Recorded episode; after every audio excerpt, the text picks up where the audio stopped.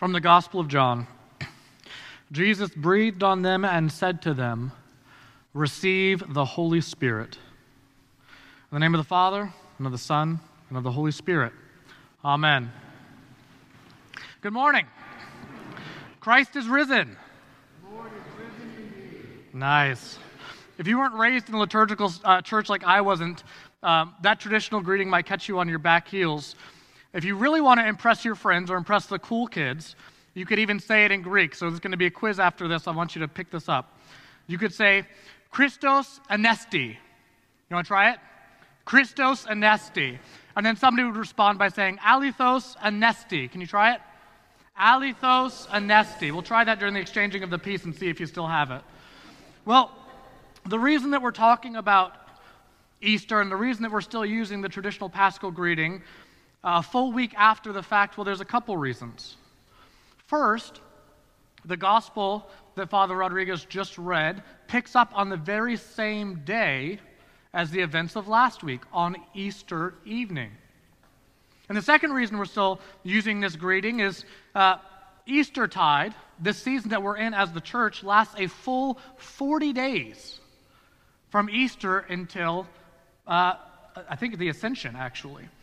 And I worry that the church has largely lost sight of this great 40 day feast after a 40 day Lent because the church is really good at Lent, right? Like if you're in Lent, you know you're in Lent. It's purple, no flowers. Um, you know, we, we typically have some sort of fast that we've done. But we're, we're not always so great at living into the full 40 days of Easter. Sometimes we kind of have this magnificent Easter Sunday, which we had here. I hope you were here last week. It was phenomenal.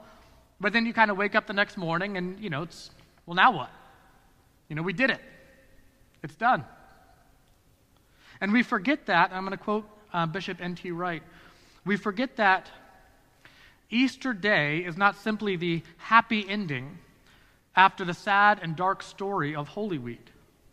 Easter is the start of something, it isn't the ending, it is the beginning of new creation that's been made possible by the overcoming of the forces of corruption and decay and the death of Jesus. Easter is the beginning of new creation, the beginning of the life to come. And that's the emphasis of our text from this morning in John, and that's what we're going to be really drilling down into. So I've got two points for us about this idea of new creation, okay? First one is the peace of God. The peace of God. And the second point is the breath of God. Two points peace of God and breath of God. All right, let's dive into our text. As you just heard in our gospel, it's the evening of Easter Day, the evening of the morning of Jesus' resurrection. Father Rodriguez spoke last week about uh, Mary's uh, encounter with Jesus. And that's already happened, right? Um, Mary went to the tomb to see Jesus that morning. She reported that he was gone. So then Peter and John run, and I love John's gospel, right? He's like, you know, well, you know, I made it there first, but that's fine. Um, John makes it there first. They both look in. John believes, but he doesn't, you know, announce his belief. Peter's not so sure. They go back and report in, you know, we didn't really see much. Mary encounters Jesus. You know, I've seen the Lord. She reports back to the room. Again, they're all gathered in this upper room at night. And then also, which we'll talk about in a couple weeks, there's two disciples that are on the road to Emmaus, and they encounter Jesus in the breaking of the bread. We talked about that on Maundy, Thursday for a second. And they're all reporting back at the same time. We see that in Luke. And so you see them tra- you know, trapped in themselves, locked themselves in this upper room. There's all this tumult about all these reports coming in about whether or not Jesus is raised. One of those things that's just, you know, it's, it's hard to believe unless you see it. All this confusion. And, you know, they're all still huddled together in fear and anxiety and confusion. And it's really no wonder that they would be huddling in fear and confusion, right? Their leader was dead.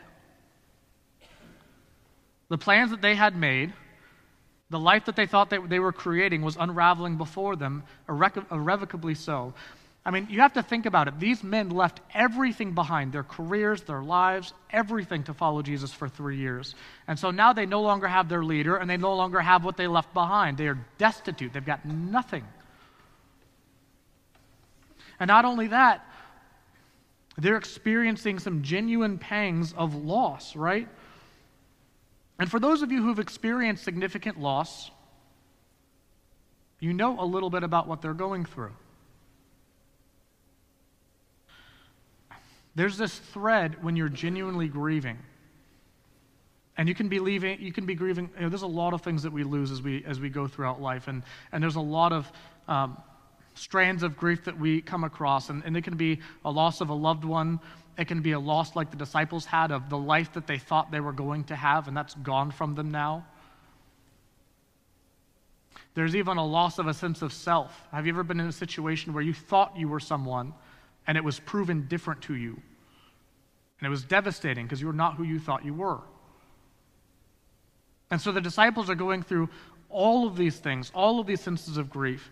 And on top of, of a sense of loss and of grief, in grief, there is this subtle undercurrent of feelings of betrayal, a feeling that life or God or someone else owed you something more, something more than you've received out of it.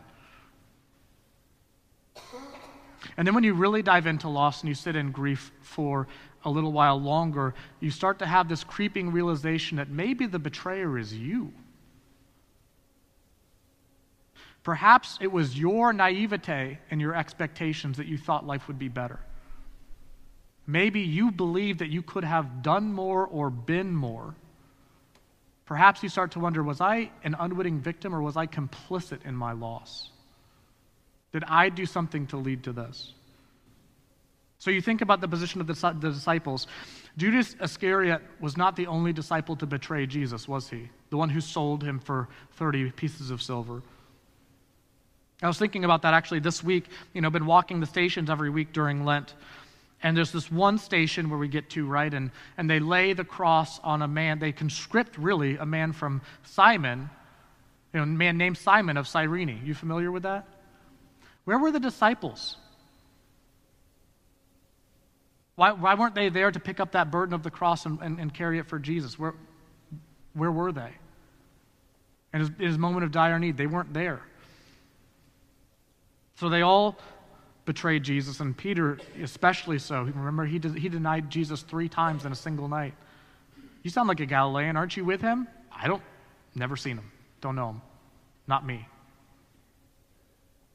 As Jesus himself had warned of what came to be true strike the shepherd and the flock will scatter. And scatter they did. So the disciples had much to grieve, and losses that significant of a loved one, of an imagined future, of a sense of self, leads to this twisting of your insides and an inversion of your entire world. And so it's into this confusion and turmoil that we see in our text that Jesus appears, and what does he say? Peace be with you. Peace be with you. He says it twice, almost to emphasize the point. Now, he's not just greeting them, right? You know, Jesus doesn't show up and there's all this confusion. You know, hey guys, like, you know, it's not, it's not, a, it's not a peace.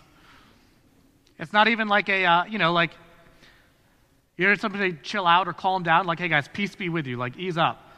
It's, it's nothing like that. What Jesus is saying is he's actually imparting peace to them, he is giving them peace. He is declaring peace over them. And he's doing something significant that you might miss if you haven't read through the whole gospel. Um, he's reminding them of a promise that he had made on the night that he was betrayed and handed over to death. Because in the very night before he went to death, he was also gathered in an upper room with the disciples, as he was now. This is in John 14, and he said to them, He promised them on that very night, He said, I will not leave you as orphans, but I will come to you. I will leave you with the Holy Spirit, and I will impart to you God's peace.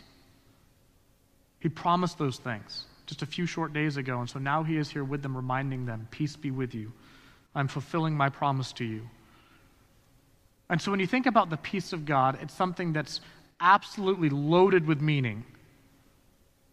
It's so deep and profound and effectual. God's sense of peace.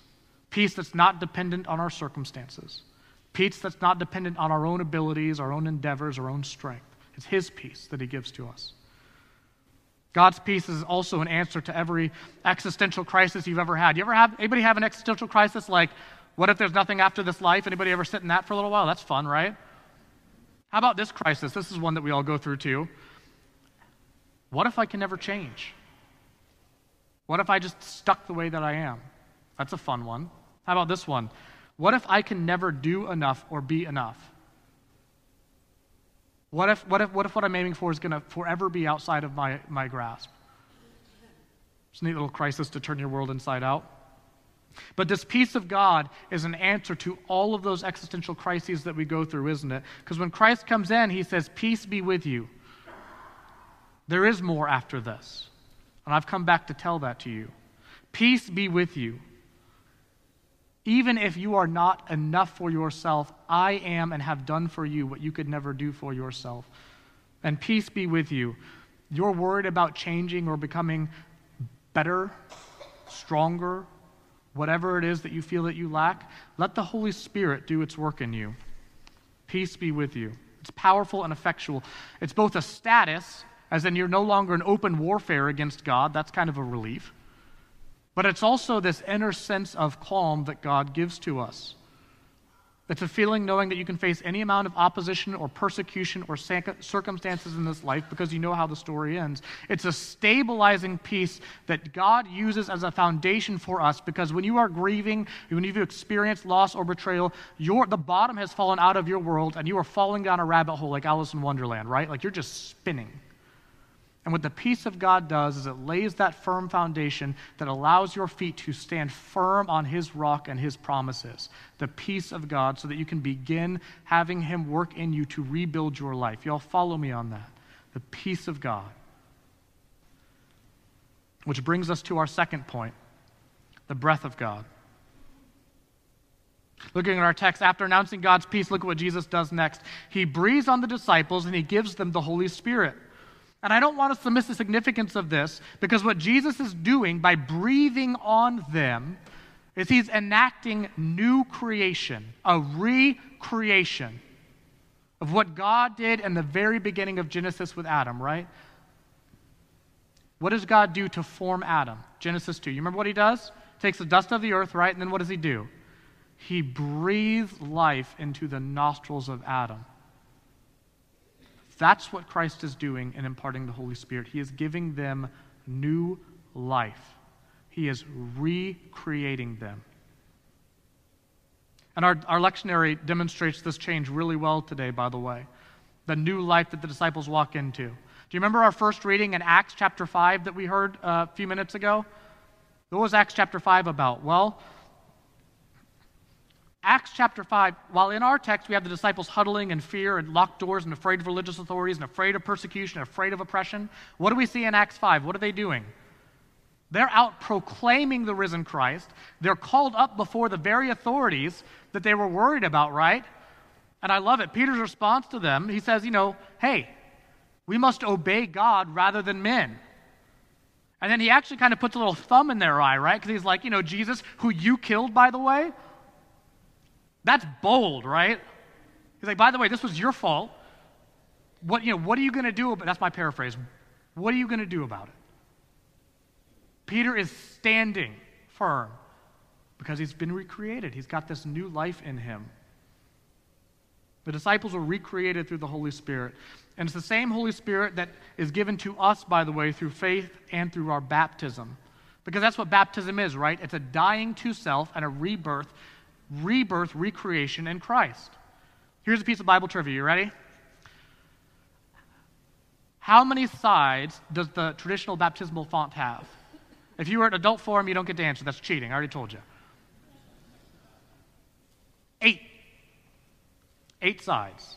Ours, you can look at it on your way out. Our eight sides are actually at the bottom, at the foundation, not at the top. Top's a circle, bottom is eight sides.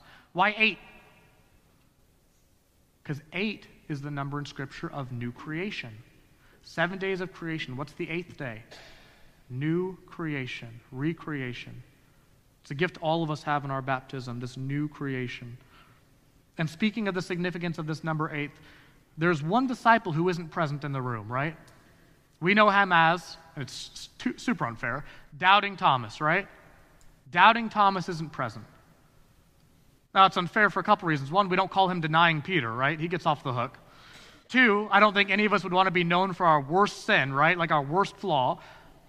But Thomas isn't present until the eighth day. Now, we don't know where he was. And there's a strong case to be made that he missed seeing Jesus because he neglected, you know, the gathering together on the Lord's Day that everyone does. There's, that's a pitch, by the way, for coming to church. Um, he neglected that gathering. But, you know, we, Thomas was missed. He wasn't present. He didn't experience Jesus.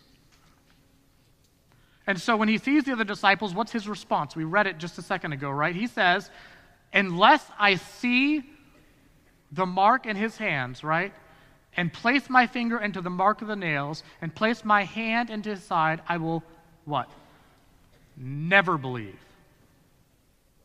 Now that's strong language, right? I will never believe. It's not convince me, show me some more evidence. Like I'd like to, you know, it's just like like like no, it's not it's not happening unless I see Christ in person in the flesh and I touch him. And by the way, that word for place isn't like a gentle like placement. It's actually the word in Greek ekbalo, and it means to shove. So what he's saying is, unless I shove my finger into those nails, I'm not going to believe. It's pretty offensive stuff. I mean, that's some strong language. It's a hard line. And we talk about Thomas. Is he a skeptic? You know any of those? Is he a cynic? Is he just obstinate? Whatever it is, he's throwing down the gauntlet and he's saying, Prove it. Shaking his fist to the heavens and challenging God, never believe. Until the eighth day until the day of new creation, until, as we saw in our text, Jesus Christ, in his mercy and his grace, appears to Thomas in the flesh.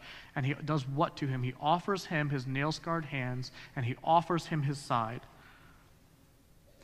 And there's something in here that I don't want to miss how Jesus acts on us in mercy and makes us new creation. He answers Thomas according to Thomas's greatest weakness, according to his greatest sin according to his greatest flaw. That is the place that Jesus meets Thomas. And he confronts that flaw and he offers Thomas what? Grace and forgiveness. Now, you, maybe you've experienced this from an especially gracious person, per, graceful person who has seen the depths of your sin and called you out on it and offered love and forgiveness and support anyway. And that's just a taste of what God offers us and how he heals us.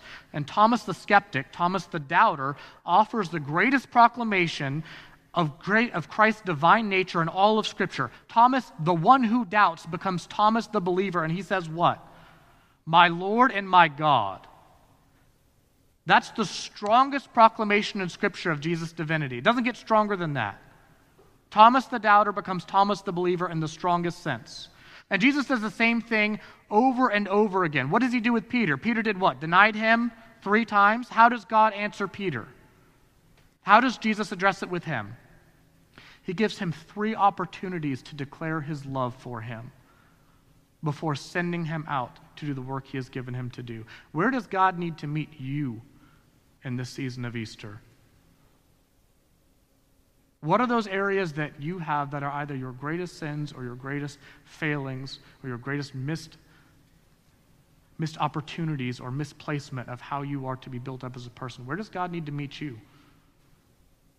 We've all got them. I mean, this whole season of Lent was a time of searching out what those places were. But now we're in Eastertide.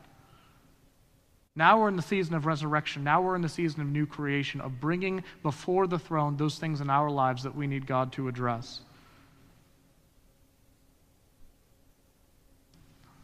I started with this greeting of Christos Anesti, right?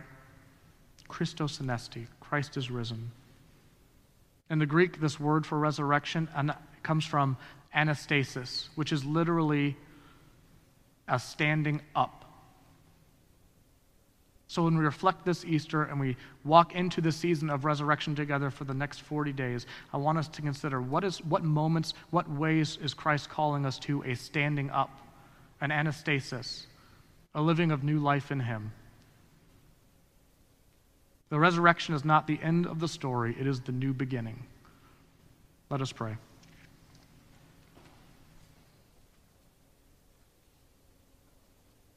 Heavenly Father, you are gracious in the way that you treat us, in the way that you not only answer us according to our doubt, but you actually recreate us by the power of your Holy Spirit to become the people who can walk out into your creation, to work alongside you, and to build up your kingdom on earth as it is in heaven. God, I pray that you would help us to investigate those parts of our lives, be it doubt, as it was for Thomas, be it cowardice, as it was for Peter and the other disciples, but those areas in our lives that we can bring before your heavenly throne for healing, that you may have us stand up in the resurrected life that you have called us to.